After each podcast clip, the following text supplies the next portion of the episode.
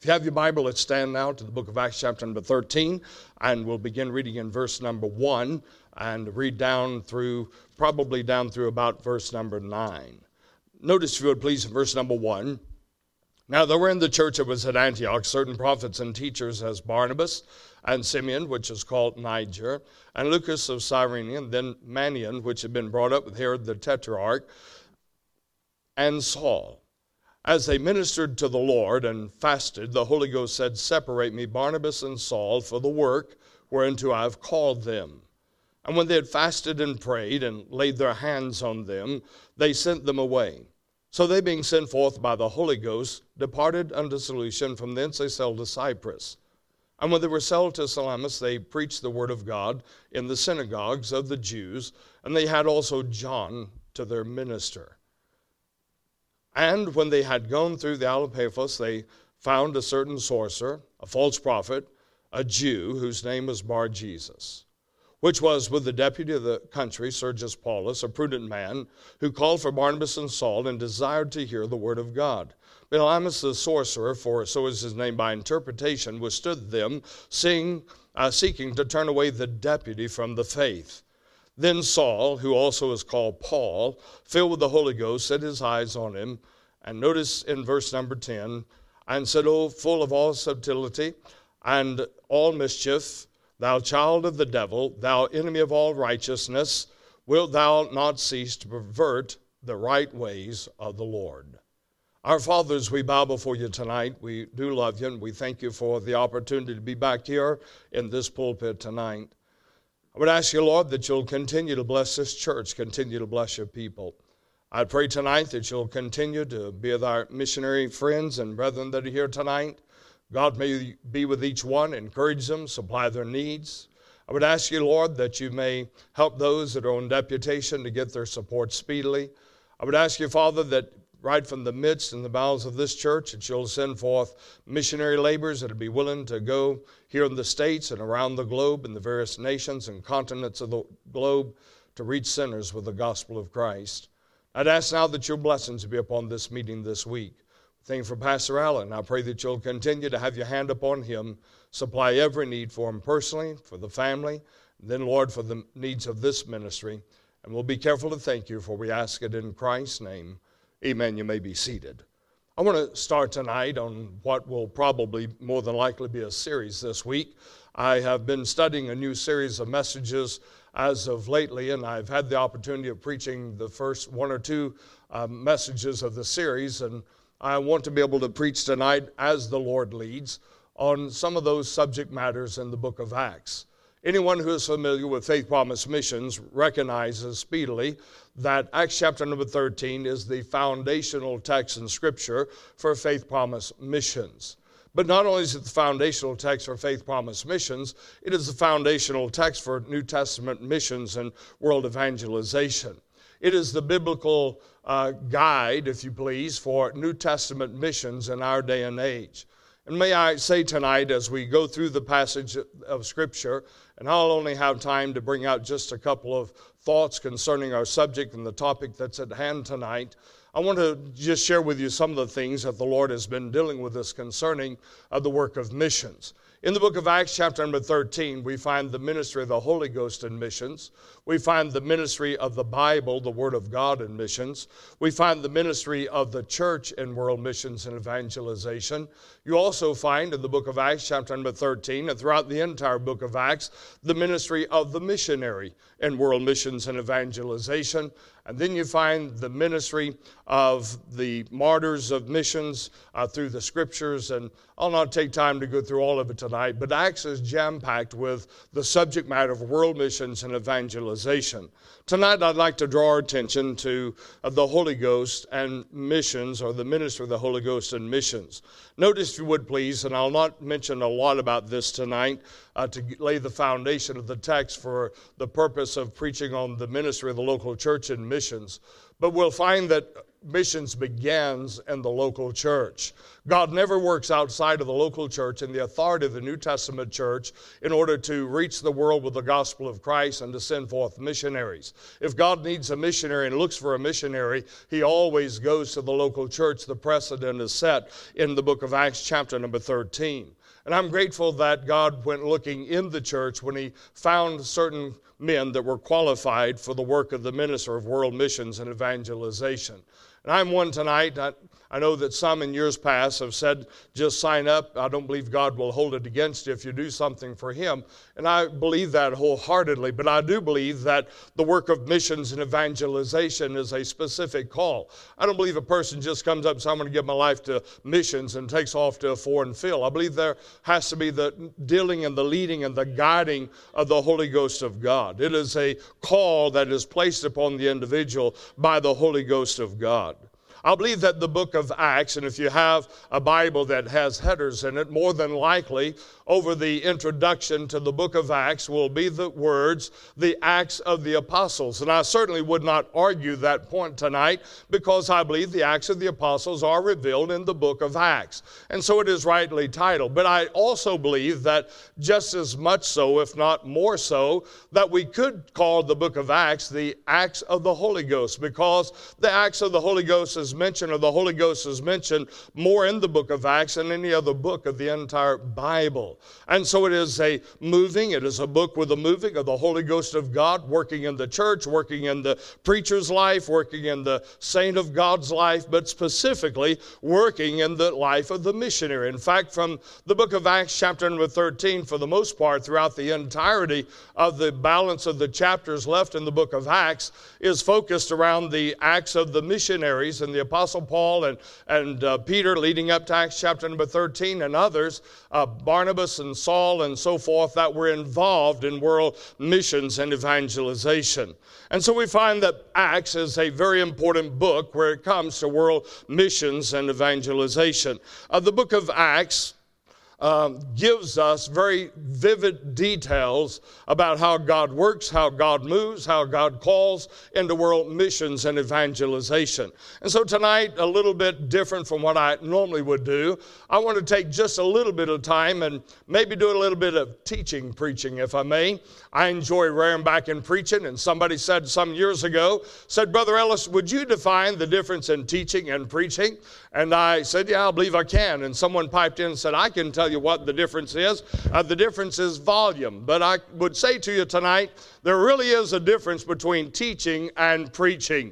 Teaching should impart practical um, learning of the scriptures, how we can take the Bible and make it practical in our life and apply it to, apply it to our life and allow us to uh, live biblical principles. Preaching should challenge the heart, it should cause us to make a decision, it should draw us to the altar. So, should teaching, but preaching more so to make a life changing decision for Christ. It should be a, a call, bring us to a turning point in our heart or in our life for the Lord.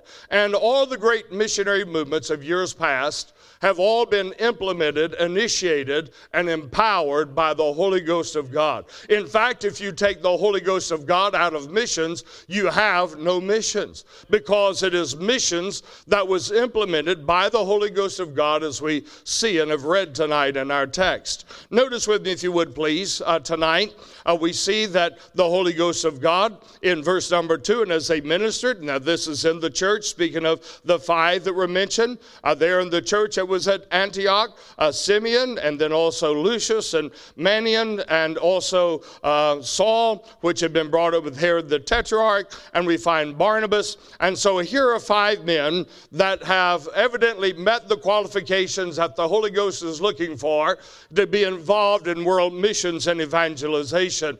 And so the Holy Ghost of God begins to move in verse number two, and the Bible says, as they, these five men, ministered to the Lord and fasted, the Holy Ghost said. Now, the Holy Ghost of God is going to interrupt the life of these five men and also the activities of this New Testament church. And so the Holy Ghost of God interrupts the, uh, the church and these men's lives. And notice what the Holy Ghost says as he makes a statement Separate me, Barnabas and Saul, for the work whereunto I have called them. And so we find the Holy Ghost of God initiating the call to world missions and evangelization.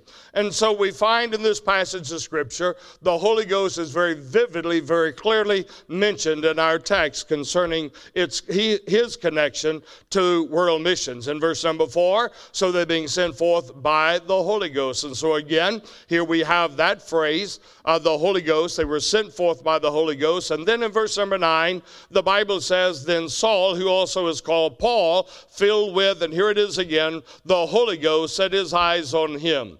Uh, dealing with opposition, Elymas the sorcerer. And so we find just in the few verses that we've read in Acts 13 and our opening text, the Holy Ghost and God's involvement in world missions and evangelization.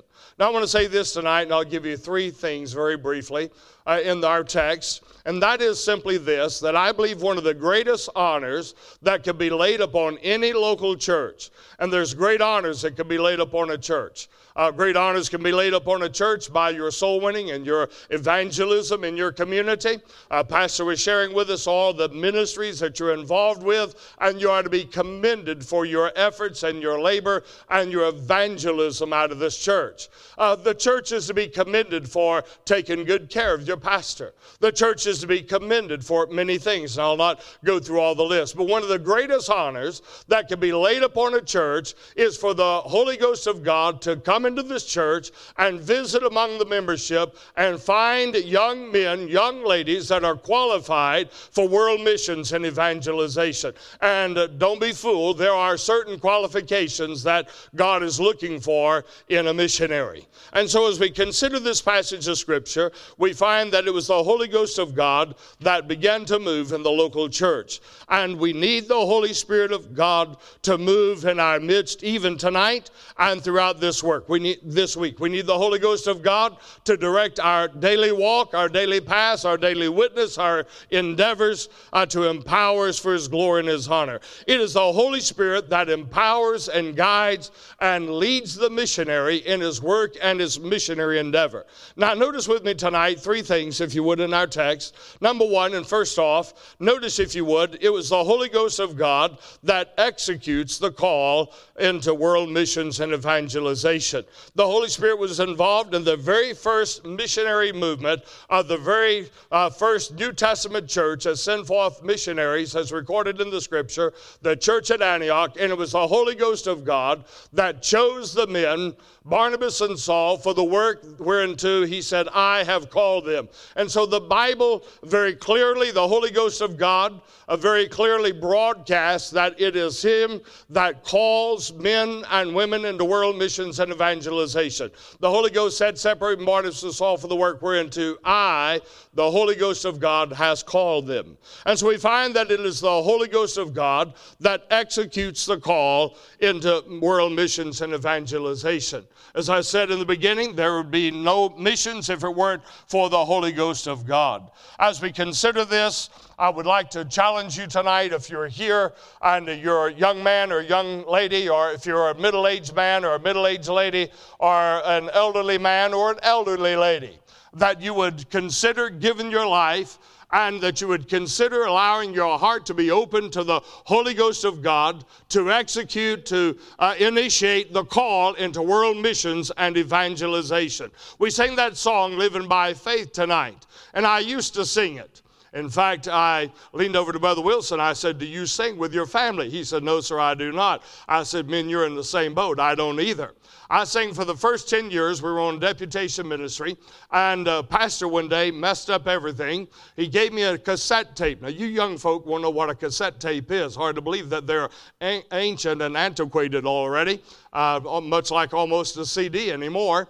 But a pastor gave me a cassette tape and he said, Brother Ellis, here's a cassette tape of your preaching tonight and your family singing. He said, maybe you'll listen to it going down the road and get a blessing out of it. Well, I don't mind telling you, I don't like hearing myself preach and I can't stand to hear myself sing.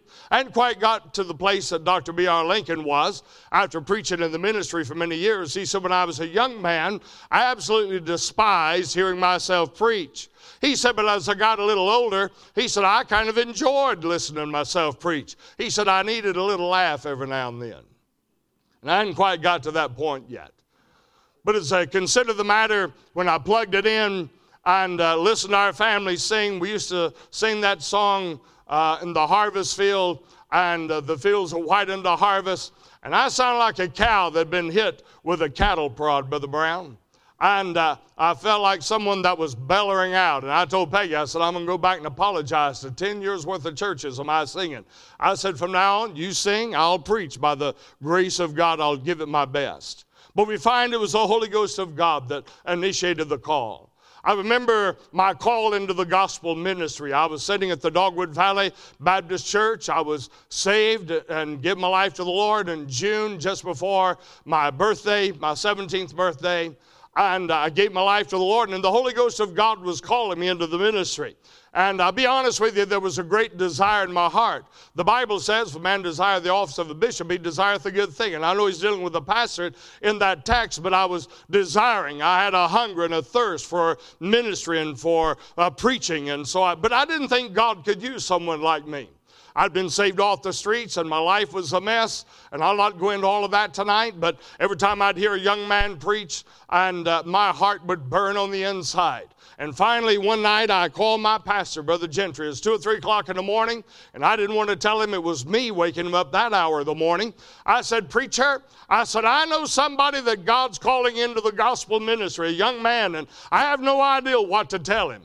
And he laughed. He said, Well, Brother Ellis, he said, the whole church, son, knows it's you. He said, The best thing I can tell you to do is preach. I said, You mean the whole church knows it? He said, The whole church knows it. We just been waiting on you, son. He said, The best thing I can tell you to do is preach.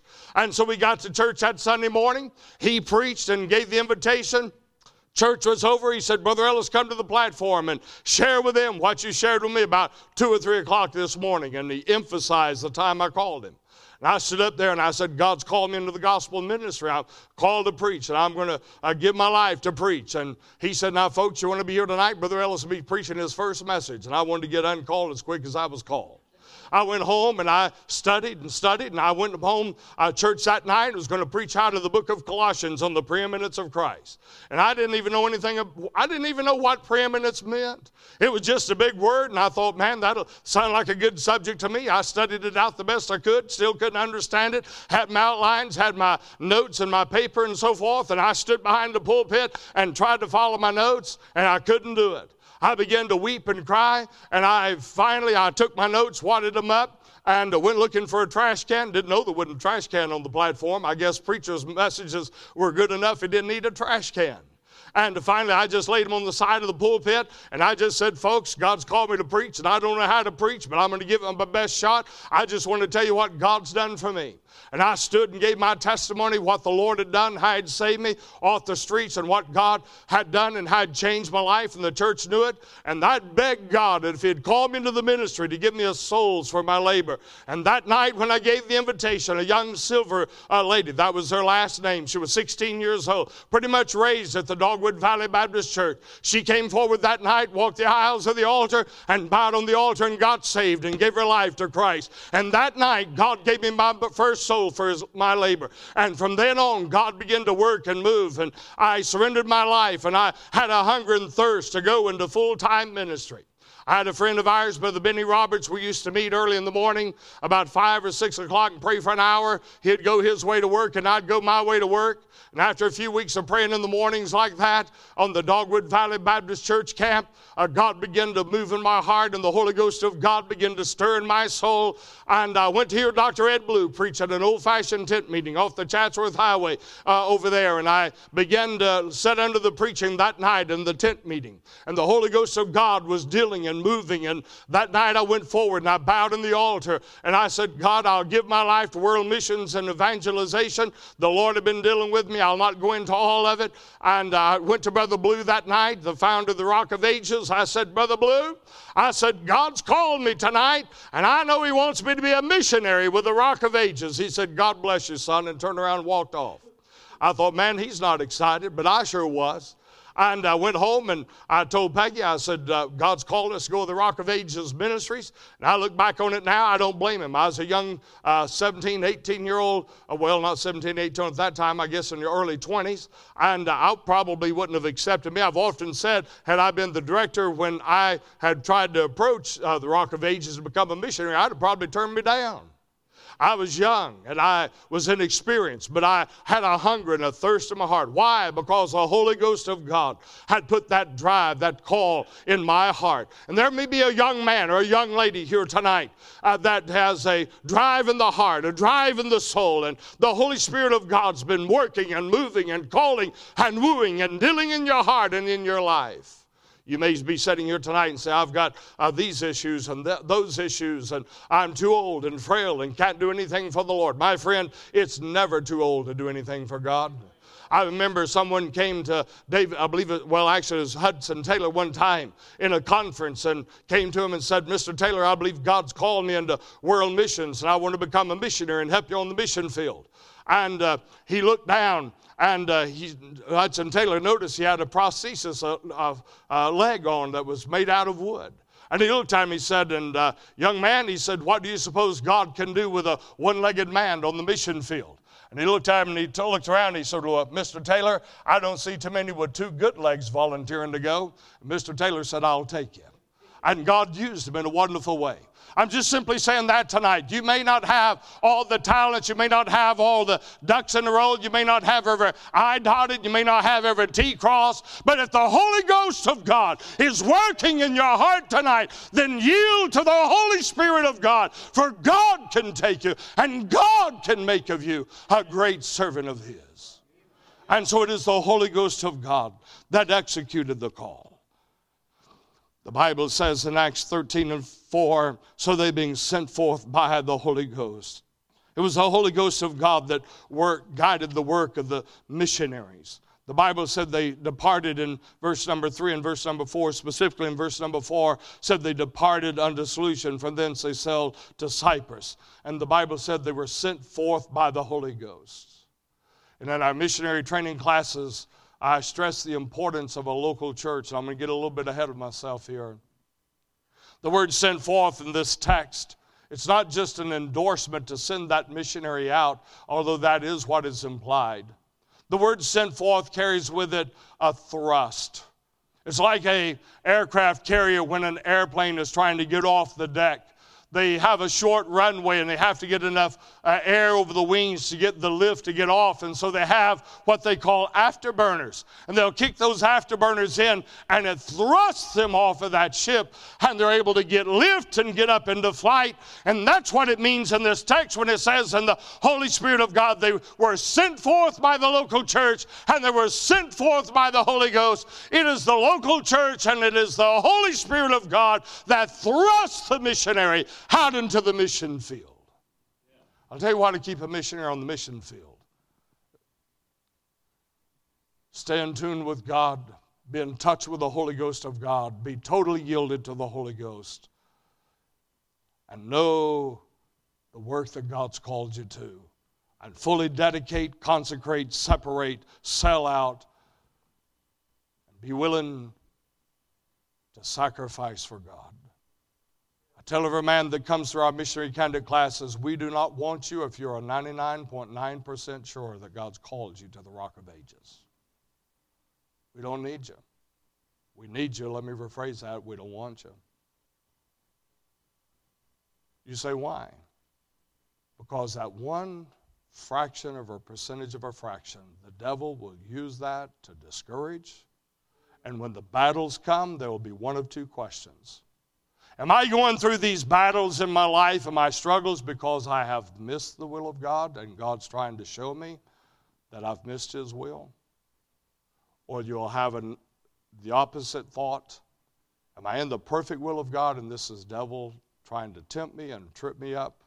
My friend, a double minded man is unstable in all of his ways.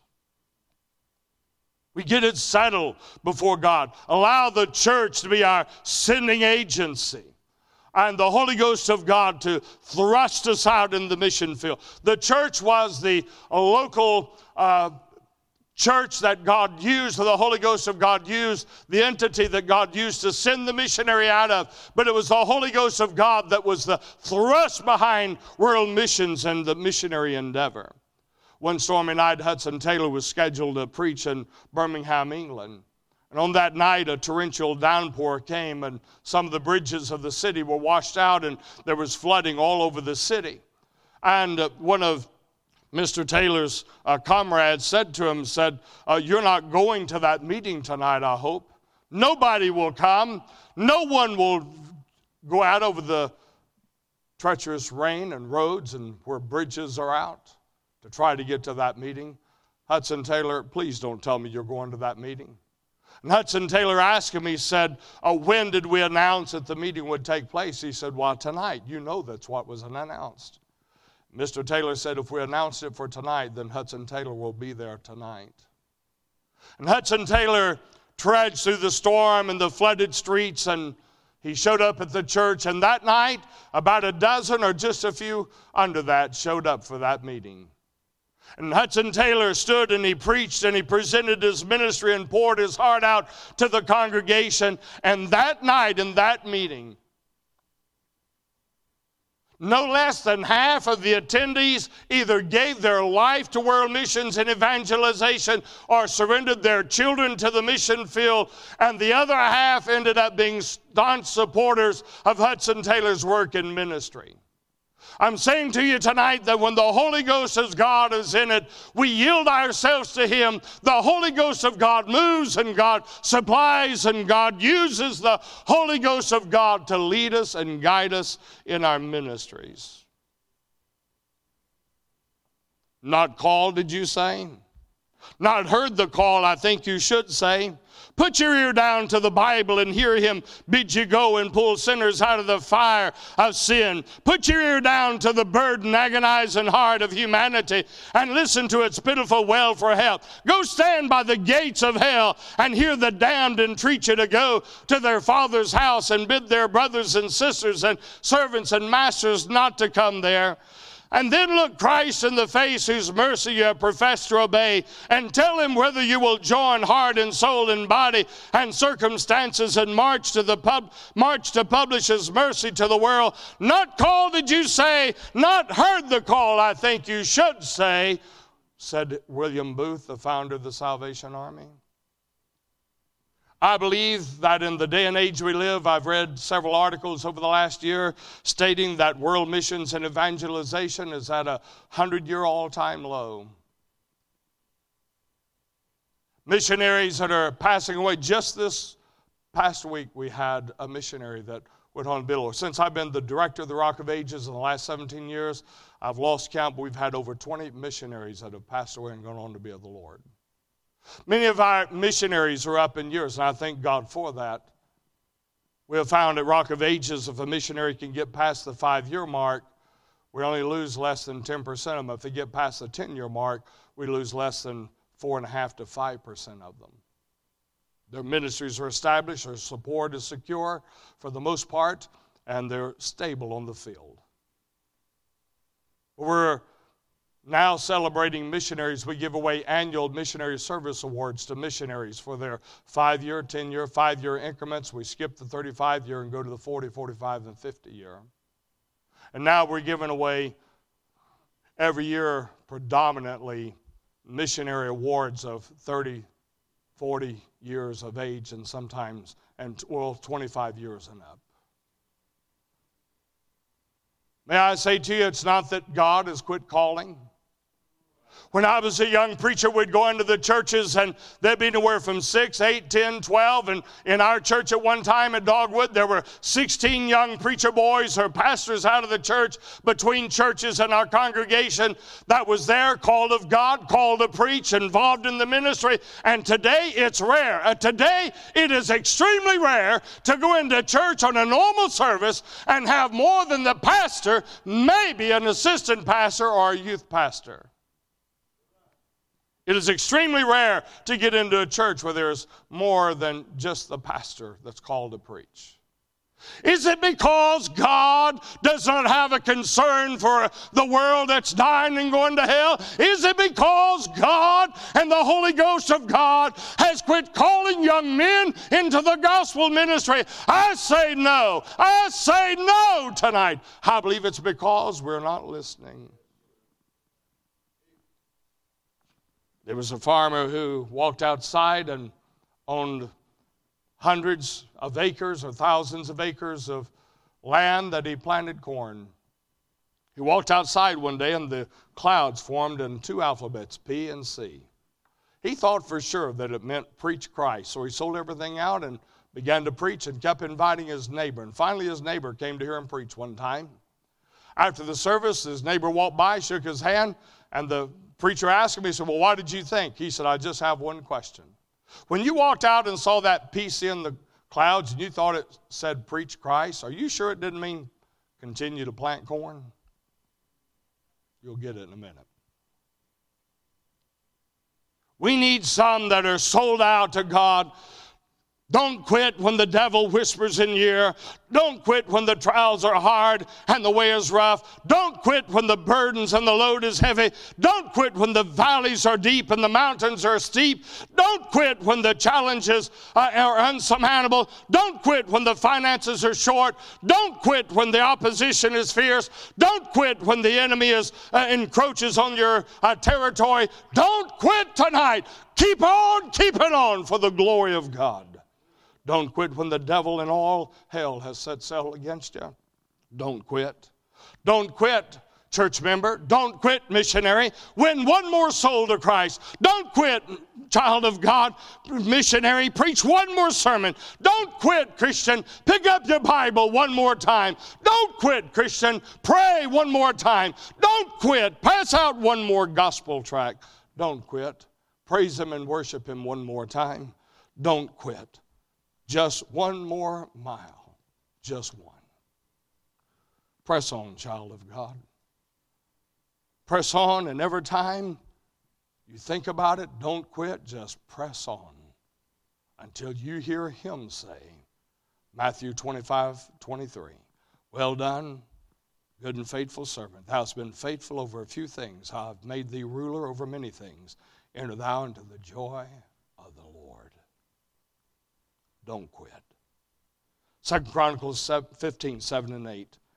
Be ye strong, therefore, and let not your hands be weak, for your work shall be rewarded. Don't quit.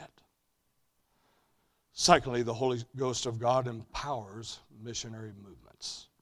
We find that in our text, and I'll try to be as brief as possible here tonight the power behind world missions and evangelization. When you hear of missionaries going into remote areas, and today you don't have, there's really, when we think of third world countries, there are exceptions to the rule. You go back a century, and most of the world would have been third world and horrible living conditions and so forth, and those conditions still exist in many fields. But the majority of the world has developed enough that missions in the face of missions is different from what it was a century ago. And as you consider the matter, the matter, and you hear the great missionary stories and endeavors. And I thank God for Hudson Taylor, and I thank God for David Livingstone. I thank God for Adoniram Judson, and I thank God for all the great missionaries of years past. I have thoroughly enjoyed reading biographies over the years. I've not been able to read many biographies in the last few years because of our ministry and the responsibilities, but I've probably read upwards of 165 to 185 biographies over the years. I absolutely love biographies and reading about uh, missionaries and preachers and how God used them. But I want to tell you something. Today, in the age we live, we have some of the greatest servants of all time men who are men of God, men who have the anointing, the touch of God upon them, men who are sacrificing on the field, men who have laid their lives on the line for the sake of the gospel of Jesus Christ, men who are reaching multitudes and the masses and laying it all out for Christ. We have men today that are great men that in the centuries to come, if God does not come and call the church out in the days ahead, in the days to come, we have missionaries today that will match the Hudson Taylors, that will match the Adoniram Judsons, that will match the David Livingstones. They're just doing it in a different way, in a different caliber because of the culture. It is the Holy Ghost of God that empowers the movement of missions. The power behind the missions is the Holy Ghost. The Holy Ghost provides us the supernatural empowerment required uh, to be effective in world missions. I was preaching at Silverdale in Chattanooga. It's been maybe upwards of a couple of months ago, maybe three at the most. I walked in one night back in the cell blocks. I personally don't like going back in the cell blocks. It's always tense challenging, but we do it. I walked into the cell block, and normally there's a lot of noise. I was in a week or two prior to that, and the men had the TV, and I'd get louder to override the TV, and they'd turn the TV up, and I'd have to get louder. And finally, I stopped. I said, Guys, we got this challenge going on. I can promise you tonight, I'm not trying to be arrogant, but I can preach louder than you can get that TV. I promise you. I said, I'll respect you if you'll respect me, and they turned it down. I walked in just a few weeks ago, and right as I walked in, the men began to gather around. It was very noisy in the background. To my left, seven Muslims walked up and bowed on their knees with their prayer rugs and began to pray. I've been to the Middle East and other countries that are predominantly Islamic. And I said to the men, I said to myself, this is going to be interesting. We have seven Muslims praying about six feet from me, and I'm going to stand and preach the gospel. I don't know how this is going to work out, but here it goes. And so I reared back and started preaching. I said to him, I said, I'll respect them while they're praying, if you will, and uh, I ask you to respect the preaching of the Word of God. Then prayed but about five minutes, and I don't want to over sensationalize it, God forbid. But all I can say, Brother Ware, is the Holy Ghost of God showed up. That place, there was a holy hush. You could have heard a mouse tiptoe across a concrete floor and the Holy Ghost of God moved in, there was a deathly silence inside that room. Those men picked up their prayer rugs and they walked over and stood with the rest of them. And I preached my entire uh, message that night and gave the invitation and had one that came forward to be saved and several that raised their hand to rededicate their life. And a couple of the Muslims raised their hand for their need for salvation. But all I can say is I've been in that cell block time and time and time again. And I've had to preach over the noise, and I've had to preach over the TV, and I've had to preach over the cursing and the swearing, and I've had to preach over him talking on the phone and all the things that are taking place in the chatter. But something happened that night. The Holy Ghost of God showed up, and a holy hush and silence fell over that room. It's the Holy Ghost of God that empowers the endeavor of the mission movement. It's not our efforts. It's not our strategies, it's not our experience. It's the Holy Ghost of God. In Acts 4:31, when they had prayed, the place was shaken, where they were assembled together, and they were all filled with the Holy Ghost, and they spake the word of God with boldness. In Acts 1:8, but you shall receive power to the Holy Ghost has come upon you, shall be witnesses and to me both in Jerusalem, Judea, Samaria, and the uttermost part of the earth. Let me not go through all of it tonight. On, and I appreciate your preacher hasn't put me on a time limit. But I want you to know tonight it's the Holy Ghost of God. And if there's no Holy, Holy Ghost of God, there's nothing accomplished for eternity. Sometimes the Holy Ghost of God led Paul where there was persecution, such as at Thessalonica, but then the Holy Ghost of God allowed him to leave Thessalonica. And sometimes where there's persecution on the mission field, such as in the Middle East and portions of Asia, it's okay for a missionary to leave because of danger and threat. But then there's other times the Holy Ghost of God led him to places like Corinth, and there were times when his life was in jeopardy, but the Holy Ghost of God wouldn't let him leave. And so we need to be careful about judging or prejudging a missionary in his endeavor because it is the Holy Ghost of God that directs his work. Let me just give you this, and I'll give you my last thought. In Acts 20, 20 through, uh, 22 through 24, he said, And now I go bound in the Spirit unto Jerusalem, not knowing the things that shall befall me there. Notice the uncertainty, but knowing that persecution and affliction is there. And Paul goes knowing that affliction will await him in Jerusalem. Why? Because the Holy Ghost of God was leading him in his ministry. A missionary don't go to a place because it's safe or because it's dangerous. He goes because the Holy Ghost of God has led him there. At least that should be the reason. Notice the Bible says in verse number 23 Save that the Holy Ghost witnesseth in every city, saying that bonds and afflictions abide me. But none of those things, none of these things move me. Neither can I, uh, neither count I my life dear unto myself, so that I might finish my course with joy. Now I don't have time to go through all of this, but Paul is very making it very clear. It's the Holy Ghost of God that's leading him to Jerusalem. He's going bound in spirit. It was the Holy Ghost of God that led him. I remember, and I'll give you this, I'll give you my last thought, and I'll be done. I remember years ago, one of our missionaries was staying in a, a motel, and of course, been a motel. The entrance was on the outside uh, to the rooms.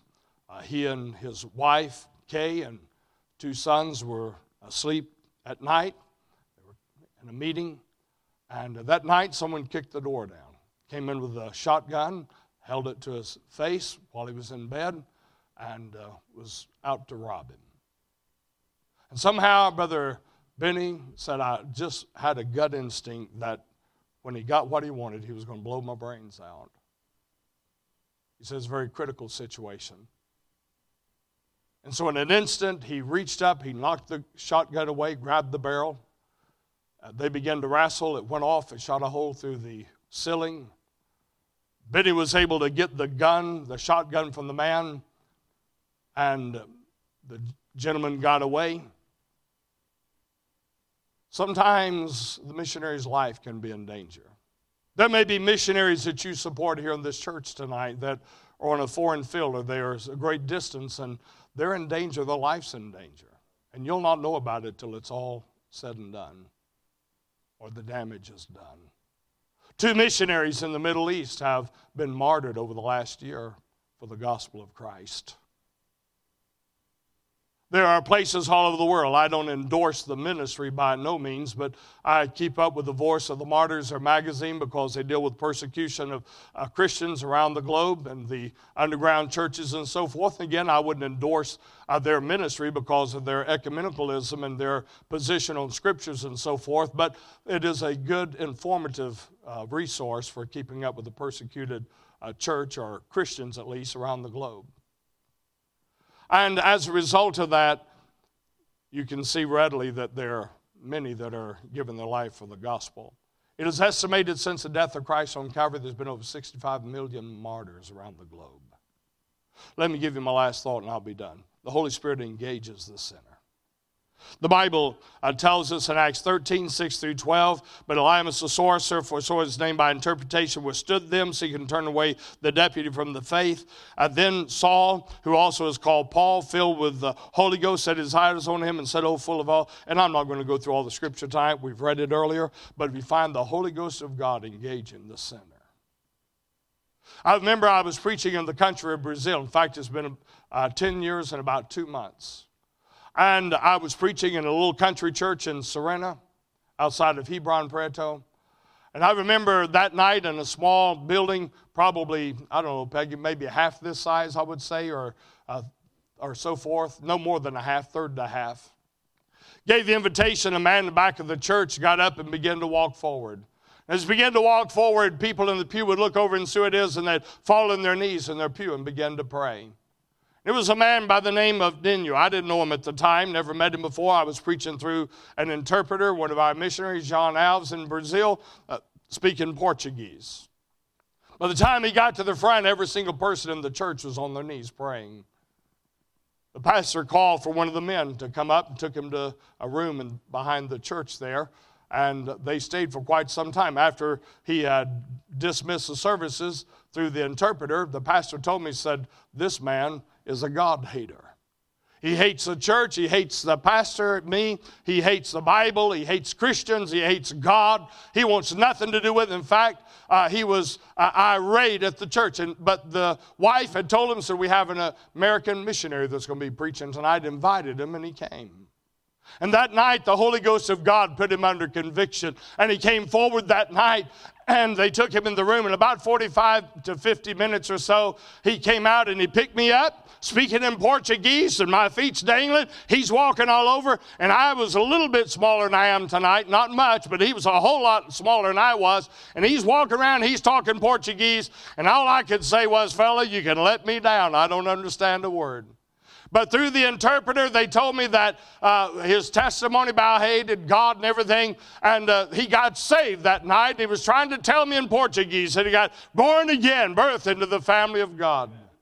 He got active in the church. We were just there about three, four weeks ago, and uh, Dinu is in the church now and uh, they built a new auditorium. Right after he got saved, uh, Pastor Alexander told me, said, Brother Ellis, during the church service, He'd stand out at the back of the church, you know, like you're going to greet people. And the people would walk by. They've moved into the city now. And he said people would walk by and he'd go out on the sidewalk and invite people to church and win them to the Lord and bring them in. And they'd walk the aisles of the altar. And multitudes had been brought to the saving knowledge of Christ through Dinu's testimony. Why? Because the Holy Ghost of God engaged the sinner. He's been helping us with our Discipleship Institute. We have, uh, if I remember correctly, around 3,600 studying the Bible uh, with us on a daily basis, uh, out of the 16 to 17,000 studying with us on a daily basis. And um, he helps with the Discipleship Institute. And I just got word about a month ago now. I got a note said Dinu has surrendered his life to missions and he believes God's called him to be a missionary of the Rock of Ages. And I said, Amen, bring him on. Why? Because the Holy Ghost of God engages the sinner. man by the name of Mark Hopkins was on death row at the Wyoming State Penitentiary. I witnessed to him multiple times. Gave him a giant print Bible, stuffed it full of gospel tracts, tracts hand wrote the Romans Road in the front of it. Gave him a Smith's Bible dictionary and several different books. And uh, come time for his execution. He was the last man on death row at the old facility and the first man on death row at the new facility. He didn't actually commit the murder, he hired out the murder, and they gave him the death sentence. He told me, he said, I want you to witness my execution. He was what he considered himself to be a, um, a Jack Mormon.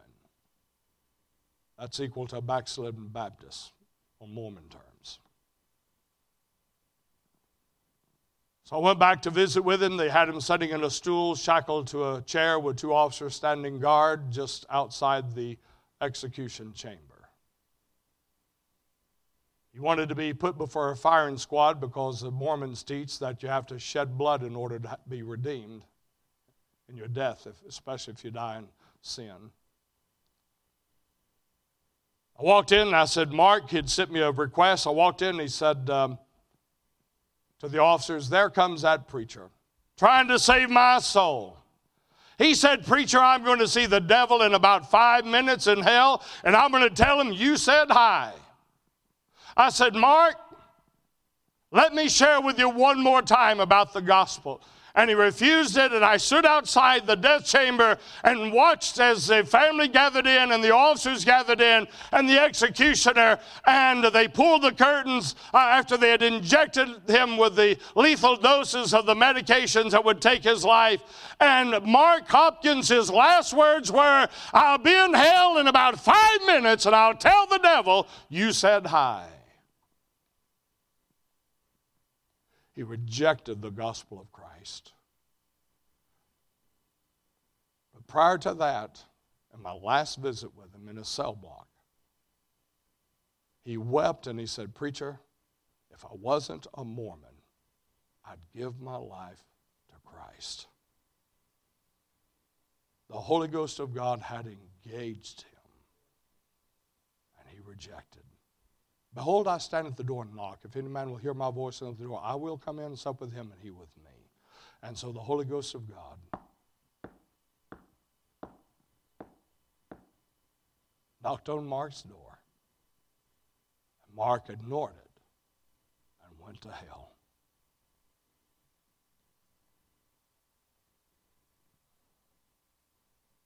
Peggy, would you come to the panel and get ready for an invitation for me tonight? I don't know your situation or circumstance tonight, but I can say this. I know that the Holy Spirit of God and the Holy Ghost impressed on my heart to use this passage of Scripture tonight. I don't know what your need is. I don't know what the Holy Ghost of God's been dealing with you about, if God's trying to deal with you about getting more involved in your local church, if God's been dealing with you about missions and evangelization if God's dealing with you about calling you into world missions, or if God's dealing with you about sin in your life. But just as Mark Hopkins rejected the engagement of the Holy Ghost of God in salvation, you can reject him and what he's dealing with you about tonight. And there will come that time when you step over God's deadline. And God said, I've strove with you far, long enough. I'm done. You have it your way. God forbid that he would remove his hand from anyone that's here tonight.